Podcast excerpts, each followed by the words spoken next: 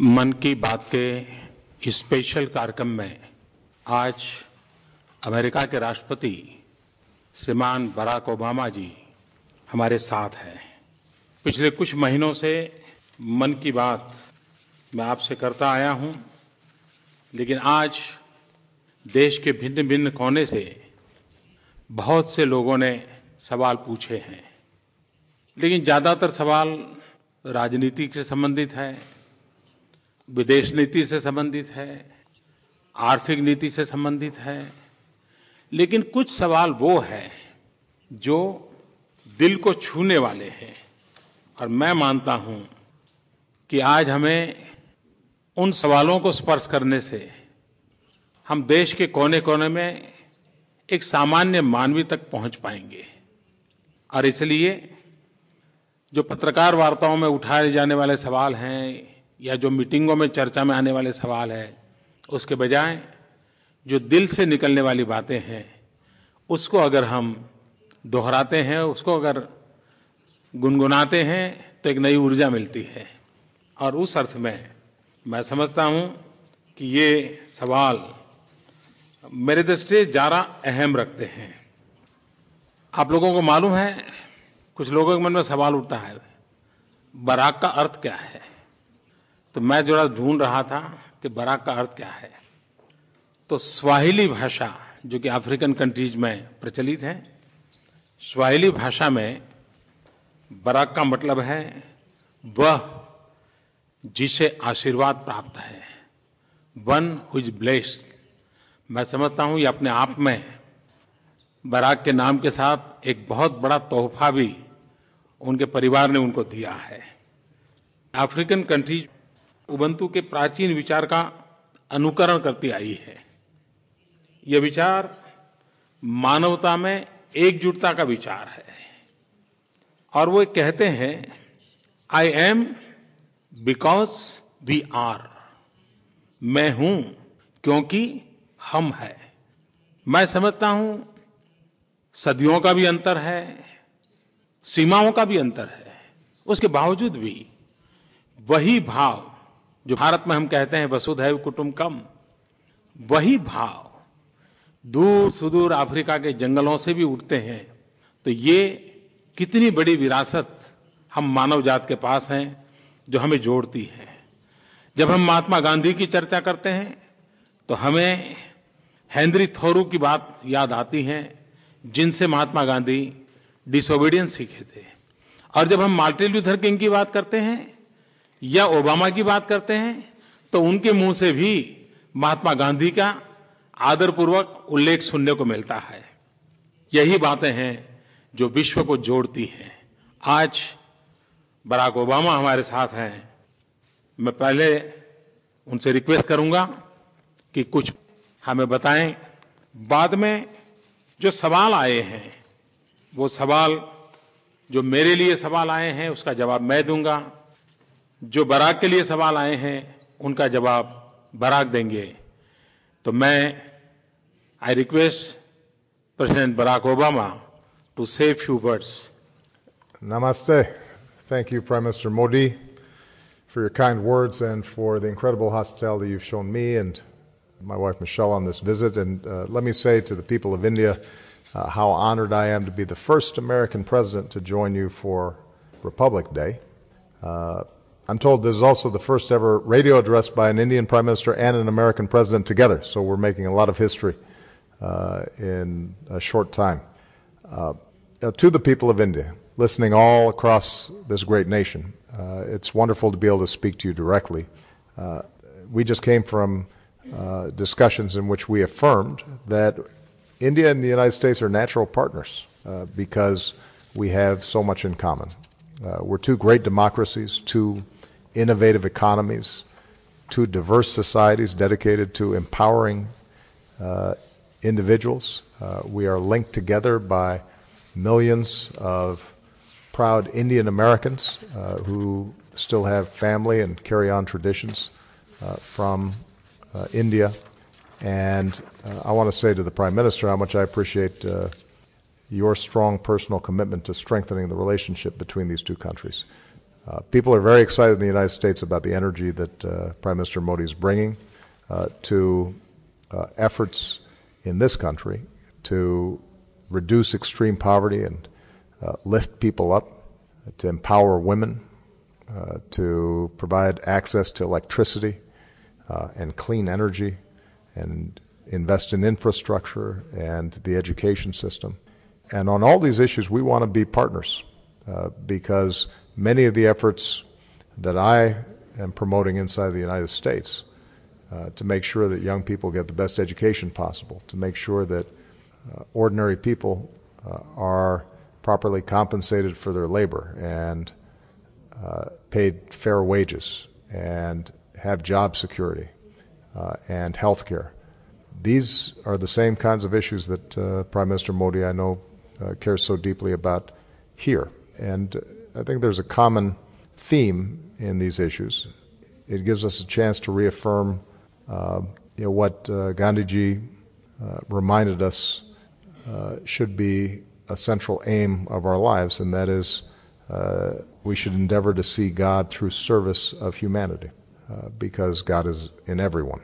So these shared values, these convictions, are a large part of why I'm so committed to this relationship. I believe that if the United States and India join together on the world stage around these values, then not only will our peoples be better off, but I think the world will be more prosperous and more peaceful and more secure for the future. So thank you so much, Mr. Prime Minister, for giving me uh, this opportunity uh, to be with you here today.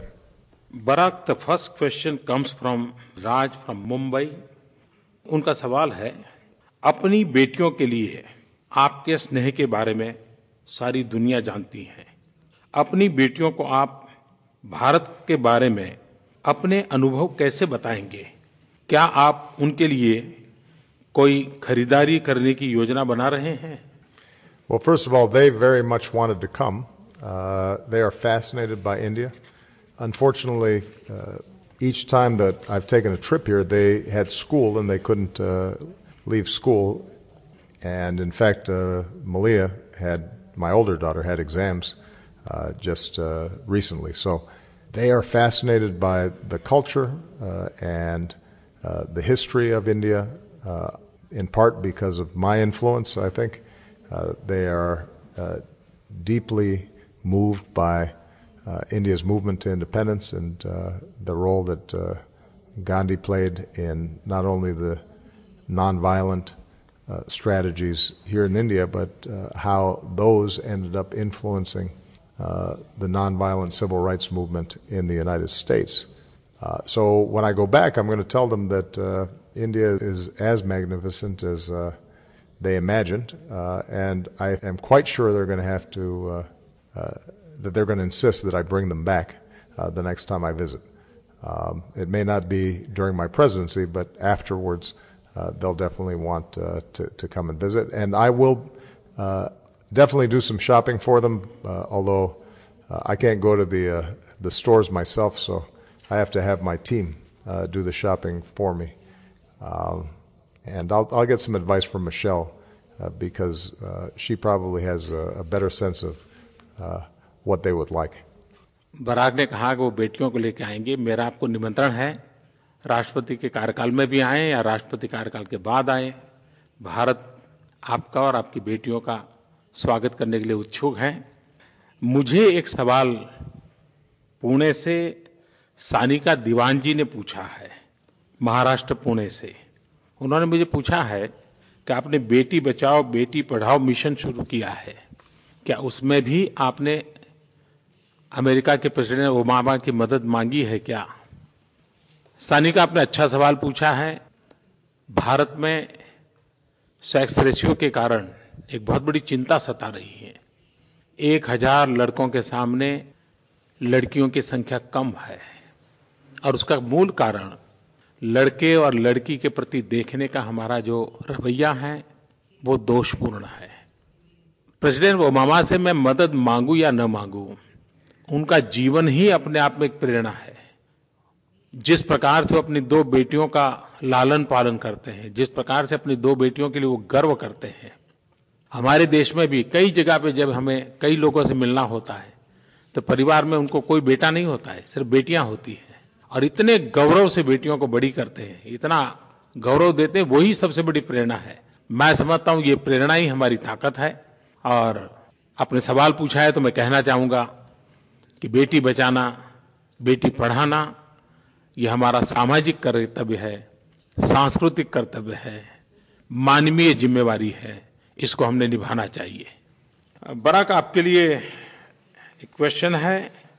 The second question for President Obama comes through email doctor Kamlesh Upadhyay a doctor based in Ahmedabad Gujarat आपकी पत्नी मोटापे और diabetes जैसी स्वास्थ्य की आधुनिक चुनौतियों से निपटने की दिशा में व्यापक सामाजिक कार्य कर रही है। भारत में भी ये चुनौतियाँ तेज़ी से बढ़ रही है। क्या आप और फ़र्स्ट लेडी आपका कार्यकाल राष्ट्रपति के नाते समाप्त होने के बाद इन चुनौतियों को निपटने के कार्य के लिए भारत आएँगे? जैसे बिल गेट्स और मिलिंडा गेट्स भारत में स्वच्छता को लेकर के काम कर रहे हैं आप भी डायबिटीज और मोटापेपन के लिए काम करेंगे क्या Well, uh, we very much look forward to partnering with uh, organizations uh, and the government and non-governmental organizations uh, here in India around broader public health issues, including uh, the issue of obesity. Uh, I'm very proud of the work that Michelle has done on this issue. Uh, we're seeing a worldwide epidemic of uh, obesity, in, in, many cases starting at a very young age. Uh, part of it has to do with the increase in processed foods, uh, not naturally prepared. Uh, part of it is the lack of activity for too many children. and once they're on this path, it can lead to a lifetime of health challenges. Uh, and so this is an issue that uh, we'd like to work on uh, internationally, including here in India. and it is part of a broader set of issues around global health that we need to address. the Prime Minister and I have discussed, for example, how we can do a better job in dealing with issues like pandemic and making sure that we have good alert systems so that if a disease like uh, Ebola or a deadly flu virus uh, or polio uh, appears, that it's detected quickly and then treated quickly uh, so that it doesn't spread. Uh, and you know, the, the public health infrastructure around the world needs to be improved. Uh, I think the Prime Minister is doing a great job in focusing on these issues here in India. Uh, and India has a lot to teach uh, many other countries who uh, may not be advancing as rapidly in improving this public health sector. But it, it, has an impact on everything because if children are sick, they can't concentrate in school uh, and they fall behind. Uh, it has a huge economic impact on the countries involved. Uh, and so we think that there's a lot of progress to be made here, and I'm very excited about uh, the possibilities of continuing this work even after I leave office. Uh, मुझे एक सवाल श्रीमान अर्जुन ने पूछा है और बड़ा interesting सवाल है उन्होंने पूछा है कि मैंने व्हाइट हाउस के बाहर एक पर्यटक के रूप में आपकी एक पुरानी फोटो देखी है जब आप बीते दिनों सितंबर में वहाँ गए तो कौन सी बात आपके दिल को छू गई? ये बात सही है कि मैं जब पहली बार अमेरिका गया था तो व्हाइट हाउस जाना तो हमारे नसीब में नहीं था तो व्हाइट हाउस से दूर एक लोहे की बहुत बड़ी जाली लगी हुई है। तो अब जाली के बाहर खड़े रह करके फ़ोटो निकाली थी, पीछे व्हाइट हाउस दिखता है। और अब प्रधानमंत्री बन गए तो वो फ़ोटो भी पॉपुलर हो गई। लेकिन तब मैंने कभी सोचा नहीं था कि मुझे भी कभी ज़िंदगी में व्हाइट हाउस में जाने का अवसर आएगा। लेकिन जब मैं व्हाइट हाउस गया, एक बात ने मेरे दिल को छू लिया और मैं ये कभी भूल नहीं सकता हूँ। बराक ने मुझे किताब दी। वे किताब काफ़ी मेहनत करके खोज करके लाए थे और 1894 में वो किताब प्रसिद्ध हुई थी। स्वामी विवेकानंद, जो मेरे जीवन की प्रेरणा है वे शिकागो गए थे, वर्ल्ड रिलीजन कॉन्फ्रेंस में गए थे, और वर्ल्ड रिलीजन कॉन्फ्रेंस में जो भाषण हुए थे, उसका वो कंपाइलेशन था। वो किताब खोज करके मेरे लिए लाए थे। यानी वो घटना मेरे लिए दिल को छूने वाली थी। लेकिन उतना ही नहीं, उन्होंने वो किताब के पन्ने खोल खोल करके क्या क्या उसमें लिखा है वो मुझे दिखाया। मतलब कि वो पूरी किताब देख चुके थे। और इस गर्व के साथ मुझे कहा कि मैं उस शिकागो से आता हूँ, जहाँ स्वामी विवेकानंद आए थे। ये बातें मेरे मन को बहुत छू गई थी, और मैं जीवन भर ये मैं अपनी विरासत मानता हूँ। तो कभी व्हाइट हाउस के से दूर कहीं खड़े रह करके फ़ोटो निकालना, और फिर कभी व्हाइट हाउस में जाकर के जिनके प्रति मेरी श्रद्धा रही है, उनके जीवन की किताब प्राप्त करना आप कल्पना कर सकते हैं कि दिल को कितना स्पर्श कर गया होगा। बराक आपके लिए एक क्वेश्चन है Himani from Ludhiana Punjab question is for you Well, the question is uh, Did you both imagine you would reach the positions that you've reached today? And it's interesting, uh, Mr. Prime Minister, you, you, talking about the first time you visited the White House and being outside that iron fence. Uh, the same is true for me. Uh, when I first uh, went to the White House, I stood outside that same fence and uh, looked in and uh, I certainly did not imagine that I would ever be uh, uh, visiting there, much less living there. you know, I think both of us have been blessed with extraordinary opportunity, coming from relatively humble beginnings. And when I think about what's best in America and what's best in India, the, the, the notion that uh, a tea seller or uh, somebody who was born to a single mother like me uh, could uh, end up uh, leading our countries uh, is is an extraordinary uh, example of the opportunities that exist within our countries. Now, the, I think part of what motivates both you and you and I is the belief that there are millions of children out there who have the same potential but may not have the same education, uh, may not uh, be getting exposed to opportunities in the same way. And so part of our job, part of government's job, uh, is that uh, young people who have talent and who have drive and are willing to work for it uh, are able to succeed. And that's why emphasizing school, uh, higher education, making sure that children are healthy, uh, and making sure those opportunities are available to children of all backgrounds, girls and boys, uh, people of all religious faiths and all races in the United States, uh, is so important because you never know uh, who might be the next prime minister of India or who might be the next president of the United States. Uh, they might not always look the part right, uh, right off the bat, uh, and they might just surprise you if you give them a chance. Thank you, Barack. ये सवाल हिमानी लुधियाना पंजाब से मुझे भी पूछा है कि क्या आपने कभी इस पद पर पहुँचेंगे इसकी कल्पना की थी जी नहीं कभी कल्पना नहीं की थी क्योंकि मैं तो जैसे बराक ने बताया बहुत ही सामान्य परिवार से आता हूँ लेकिन मैं बहुत लंबे अरसे से सबको ये कहता आया हूँ कि कुछ भी बनने के सपने कभी मत देखो। अगर सपने देखने हैं तो कुछ करने के देखो। जब कुछ करते हैं तो संतोष भी मिलता है और नया करने की प्रेरणा भी मिलती है। सिर्फ़ बनने के सपने देखते हैं और नहीं बन पाते हैं तो सिवाय निराशा कुछ हाथ नहीं लगता है। और इसलिए मैंने जीवन में कभी कुछ भी बनने का सपना देखा नहीं था। आज भी कुछ बनने के सपने दिमाग में है ही नहीं, लेकिन कुछ करने के ज़रूर हैं और भारत माता की सेवा करना, सवा सौ करोड़ देशवासियों की सेवा करना, इससे बड़ा सपना क्या हो सकता है? वो ही करना है।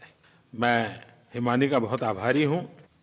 एक क्वेश्चन है बराक के लिए from Om Prakash Om Prakash studying Sanskrit in, at JNU. He belongs to uh, Junjunu, Rajasthan. Om Prakash is a convener of Special Center for Sanskrit Studies in JNU. Well, uh, this is a very interesting question. Uh, his question is the youth of the new generation is a global citizen. He's not limited by time or boundaries. Uh, in such a situation, what should be the approach by our leadership, governments, as well as societies at large? Uh, and I, I, think this is a, a, very important question. You know, when I look at this generation that's coming up, they're exposed to the world in ways that uh, you and I uh, could hardly imagine. Uh, they have the world at their fingertips, uh, literally. they can, using their mobile phone, get information and images from all around the world. Uh, and, and that's extraordinarily powerful. And what that means, I think, is, is that governments uh, and leaders uh, cannot simply try to govern or rule uh, by a top down strategy, but rather uh, have to reach out to people uh, in an inclusive way and an open way and a transparent way uh, and engage in a, in a dialogue with citizens uh, about the direction of their country. Uh, and you know, one of the great things about India and the United States is we're both open societies. And we have confidence and faith that when citizens have information uh, and there's a vigorous debate, uh, that over time, even though sometimes democracy is frustrating, the best decisions and the most stable societies emerge and the most prosperous societies emerge and new ideas are constantly being exchanged. Uh, and technology today, I think, facilitates that not just within countries but uh, across countries. And so um, I have much greater faith in uh, India and the United States, countries that are open information societies, uh, in being able to succeed and thrive in this new information age than closed societies that try to control the information that citizens receive. Uh, because ultimately, uh, that's not no longer possible. Uh, information will flow uh, inevitably, uh, one way or the other, and you know, we want to make sure that we're fostering a, a healthy debate and a good conversation between all peoples. जो सवाल Barack को पूछा गया है ओम प्रकाश चाहते हैं कि मैं भी उस विषय में कुछ कहूं बहुत ही अच्छा जवाब बराक ने दिया है, बड़ा इंस्पायरिंग है। मैं इतना ही कहूँगा कि एक जमाने में, खास करके कम्युनिस्ट विचारधारा से प्रेरित लोग थे। वे दुनिया में एक आवाहन करते थे और वे कहते थे workers of the world unite दुनिया के मजदूर एक हो जाओ। ऐसा एक नारा कई दशक तक चलता रहा था। मैं समझता हूँ आज की जो युवा की शक्ति है, आज की युवा की जो पहुँच है, इसको देखते हुए मैं यही कहूँगा कि यूथ यूनाइट द वर्ल्ड। युवकों, दुनिया को एक करो। मैं समझता हूँ उनमें ये ताकत है और वे कर सकते हैं। अगला सवाल है, सीए पिकाशु मुथा ये मुंबई से पूछ रहे हैं और उन्होंने मुझे पूछा है। आप किस अमेरिकन नेता से इंस्पायर्ड है? वैसे, जब छोटे थे तो कैनेडी की फ़ोटो दिखा करते थे हिंदुस्तान के अखबारों में। बड़ी इंप्रेसिव थी उनकी पर्सनालिटी लेकिन, आपका सवाल है, किसने इंस्पायर किया? मुझे बचपन में पढ़ने का शौक था, और मुझे बेंजामिन फ्रैंकलिन का जीवन चरित्र पढ़ने का अवसर मिला था। 1700 साल की समय काल उनका। और वो अमेरिका के राष्ट्रपति नहीं थे, लेकिन वो जीवन चरित्र इतना प्रेरक है। एक व्यक्ति अपने जीवन को बदलने के लिए समझदारी पूर्वक कैसे प्रयास करता है, नींद ज़्यादा आती है तो नींद कम करने के तरीके क्या हो सकते हैं, ज़्यादा खाने का मन करता है तो कम खाने की तरफ़ जाना है तो कैसे जाना काम करते करते अपने साथी लोग नाराज़ होते हैं, उनको लगता है कि देखो ये तो कुछ करते ही नहीं है, मिलते ही नहीं है। तो इस समस्या का समाधान कैसे करना? ऐसे ऐसे छोटे छोटे विषयों को उन्होंने अपने बायोग्राफी में लिखा है, और मैं तो हरेक को कहता हूँ कि हमने बेंजामिन फ्रैंकलिन के जीवन चरित्र को पढ़ना चाहिए। आज भी मुझे वो प्रेरक देता है। और बेंजामिन फ्रैंकलिन एक बहुआयामी व्यक्तित्व था उनका। वे राजनीतिज्ञ थे थे, वो राजनीतिक विचारक थे, वो सामाजिक कार्यकर्ता थे, वो कूटनीतिक थे और बहुत सामान्य परिवार से आए थे। पढ़ाई भी पूरी नहीं हुई थी, लेकिन उन्होंने आज भी अमेरिका के जीवन पर अपने विचारों की छवि छोड़ी हुई है। मुझे उनका जीवन सचमुच में प्रेरक लगा है और मैं आपसे भी कहूँगा, आप भी अगर उनका जीवन चरित्र पढ़ोगे, आपको अपने जीवन को ट्रांसफॉर्म करना है। तो उसमें से रास्ता दिखाते हैं और बहुत छोटी छोटी बातों का सहारा लिया है तो मैं मानता हूँ कि जितना मुझे प्रेरणा मिली है आपको भी मिलेगी एक क्वेश्चन है बराक के लिए मोनिका भाटिया मोनिका भाटिया ने बराक से सवाल पूछा है Well, the question is as leaders of two major economies, what inspires you and makes you smile after a bad day at work? And that's a very good question. Uh, you know, I say sometimes that uh, the only problems that come to my desk are the ones that nobody else solves. Uh, if, if they were easy questions, then somebody else would have solved them uh, before they reached me. So there are days when it's tough uh, and frustrating. And uh, that's true in foreign affairs, that's true in domestic affairs. Uh, but I tell you what inspires me, and, and I don't know, Ms. Prime Minister, if, if you, you uh, share this view. almost every day, I meet somebody who tells me, You made a difference in my life. So they'll say, The health care law that you passed uh, saved my child who didn't have health insurance, and they were able to get uh, a, an examination from physician, and they caught uh, an early tumor, and, and now he's doing fine. Or they'll say, You helped me save my home during the economic crisis. Or they'll say, I couldn't afford college, and the program you set up uh, has allowed me to go to the university. And sometimes they're thanking you for things that you did four or five years ago. Sometimes they're thanking you for things you don't even remember or you're not thinking about that day. But it's a reminder uh, of what you said earlier, which is uh, if you focus on getting things done uh, as opposed to just occupying an office or maintaining power, uh, then the satisfaction that you get uh, is you know is unmatched. Uh, and you know the good thing about service is is that anybody can do it. If you're helping somebody else, the satisfaction that you can get from that, I think, exceeds anything else that that you can do. And that's usually what makes me inspired to do more uh, and uh, helps get through the, the challenges and difficulties that uh, we all have. You know, because you know, obviously we're not the only people with uh, bad days at work. I think everybody knows uh, knows what it's like to have a bad day at work. You just have to keep on working through it.